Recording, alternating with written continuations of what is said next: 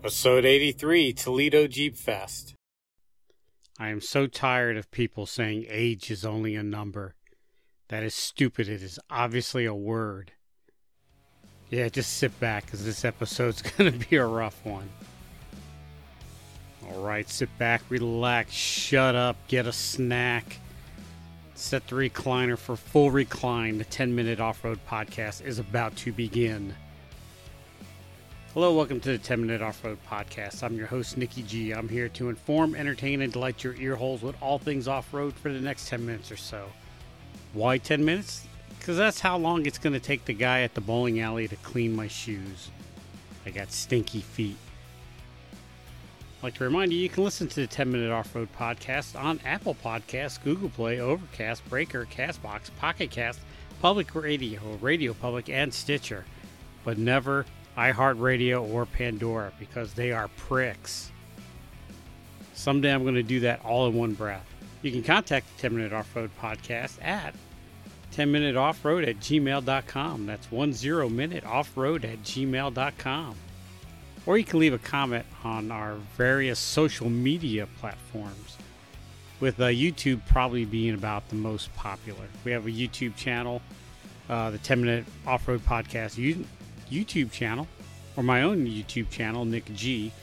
Uh, don't Google Nikki G, it brings up some weird chick. Speaking of which, you can follow the 10 Minute Off Off Road Podcast and be ignored by the 10 Minute Off Road Podcast on Instagram, Facebook, and YouTube. Sometimes Twitter, but never, ever, ever TikTok. And TikTok is nowadays is just getting a little too outrageous. All right, so as of this recording, about a week ago, I just I went up to the uh, Toledo Jeep Fest, had a great time there. Met uh, a couple of friends that I met previous years at uh, Toledo Jeep Fest, and some people I met in Texas were up there. And you know, Toledo's a his kind of a far away drive from Texas, which uh, these guys came from all over the United States. Some so yes, some some were kind of local and some weren't. Uh, now I'm North Carolina. It took me about a 12 hour drive up there. Google Maps said it would be a seven hour drive, so I've planned about eight hour drive, and it, it turned into a nightmare. But if you haven't been to the Toledo Jeep Fest, uh, I recommend you go if you're into the Jeep thing. If not, you know, if you're just into other off road vehicles, still go because, you know, a lot of overlanding and off road stuff is universal. Even though, you know, Jeeps are a specific brand, but it, it's it's fun to go. I have a quasi Jeep, being a Jeep Cherokee. So I, I consider myself a Jeep guy, although I'm not into Wranglers too much. But I gotta tell you, last time I went to Texas, I saw a guy wheeling an old CJ7, I believe it was a 7, bone stock, and that that thing did incredible stuff that makes me want to get a Wrangler. I don't want to get the new plasticky ones because I, although I do love Jeeps, I hate making payments. The only thing in my price range is something old and decrepit. Maybe someday. I'm thinking about future builds. I've Got my Jeep right about where I want it, except my overheating issue is still a slight problem. But it's only a problem two months out of the year. Rest of the year, it's fine. But anyhow, that's a rabbit hole we'll go down some other day. Back to the Toledo Jeep Fest. Got a few interesting facts. You can go online and find all this stuff if you're interested in it. But off the top of my head, it's held in Toledo, obviously, early August every year. It's hosted by Jeep Stellantis and the city of Toledo, and they put on a good show. They they cord off a couple of city blocks and have just Jeeps displayed everywhere. There's a big show and shine. They have a parade of about last year when I went, I want to say it was 2,000 Jeeps. This year is probably more. Uh, the parade is awesome because these they're people and they stop in the middle of the parade and they they'll stack jeeps up and they'll put on a show and it's it's it's it's a lot of fun to see. Takes a couple of hours. Uh, me with my ADHD lost interest very quickly and started walking around looking for food because food is always interesting to me. Uh, there's about 60,000 people attended it, attended, if that's a word, this year, raising about five, five, $5.1 million in revenue for the city of Toledo. And they did not think to share any of that with me. Uh, the parking for it, uh, you would think it would be kind of bad, but a friend of mine that was there, she just let us in on a little tip. Uh, you sign up for the show and shine, and you and then you park your jeep there in the show and shine area, and that pretty much pays for your parking, and you get parking right there at the event. I parked a little bit off site, paid ten dollars a day for the parking. It wasn't too hard, it wasn't too bad of a walk. It was just I'd say about a quarter of a mile walk to to get to the event. Bad part was is even though I took a, a screenshot or took a picture of the street sign where I was at, I was on a corner of blah blah blah. I still couldn't find my car when I was ready to go. And I spent about 20 minutes wandering around downtown Toledo looking for my vehicle. Finally found it, got on my way. I wasn't worried. Uh, I knew in the general vicinity where it was.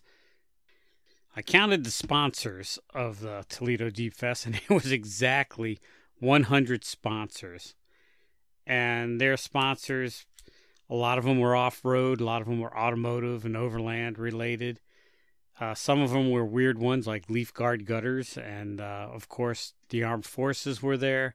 A couple of local restaurants, and, and but it's it's good to get a, a, a big sponsorship behind you because it, it it just tells me that the whole city of Toledo was into making this a pleasurable experience. I counted 39 vendors, but I swear there's more than that. There's vendors from anywhere from overlanding rooftop tents to the RV boxes like you put in your in the back of your pickup trucks and stuff. Anything to shackles to pocket knives. There there was there was a lot of vendors there selling their stuff. Uh, I I just went for the day on Saturday. A couple of people said that on Sunday the vendors are ready to wheel and deal instead of packing the stuff up. At the Glass City Convention Center, which was like at the center of uh, the show, they had a, quite a few Jeeps. Uh, you know, I counted them, but I lost count, or I can't remember the count. But I, I want to say off the top of my head 80 Jeeps, all kinds of Jeeps. Classic from the, the flat fenders from the military some things that the Jeep made for the military that don't even look like Jeeps. A couple of old uh, military ambulances. Some Jeeps that were for the Forestry Service and fire departments. And then there was a couple of concept Jeeps and then privately owned Jeeps that people built for show. Uh, LS swap, couple of I saw a couple of LS swap Jeeps. You know, even a Jeep hearse, which kind of sounds morbid, but that was there last year too. Uh, I didn't take a lot of pictures because I took pictures last year, and this all the pictures kind of look carbon, carbon copied of this year. I didn't really see anything new, but they had a base camp overland. I won't say exhibition, but uh, that's where I stayed last year when I went there. I spent the night. I, I just brought a ground tent with me, and they had the one of the metro parks that is real close, and it's it's about a half mile, quarter mile walk from this park to downtown to the event. Last year they had a overlanding section for jeeps with the rooftop tents and overlanding type, and then they had a place for people that were ground camping. And so I stayed there last year.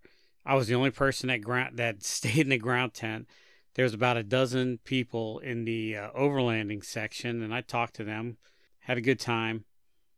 Uh, this year, I want to say there was about 40 spots for overlanding, and a friend of mine that stayed there said that they said they sold out, but he didn't see that it was sold out. So people obviously bought tickets and did couldn't make it.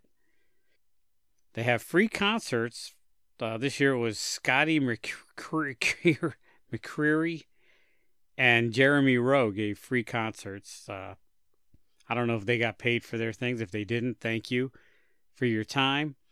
Uh, if the event paid for it, I don't see how they could because this admission to get into this was free. You just walk right in there. You know, just there was there there weren't no tickets or nothing. Maybe they got it from the uh, vendors paying for their tables. I don't know how much that costs, but hmm, maybe we'll look into that for next year. All right, that's about all the time I have for this week. Uh, stay tuned for next week where I talk about the Great Smoky Mountain Jeep invasion that's coming up this week. And then the podcast after that, I'm going to talk about the adventures I had getting to each event.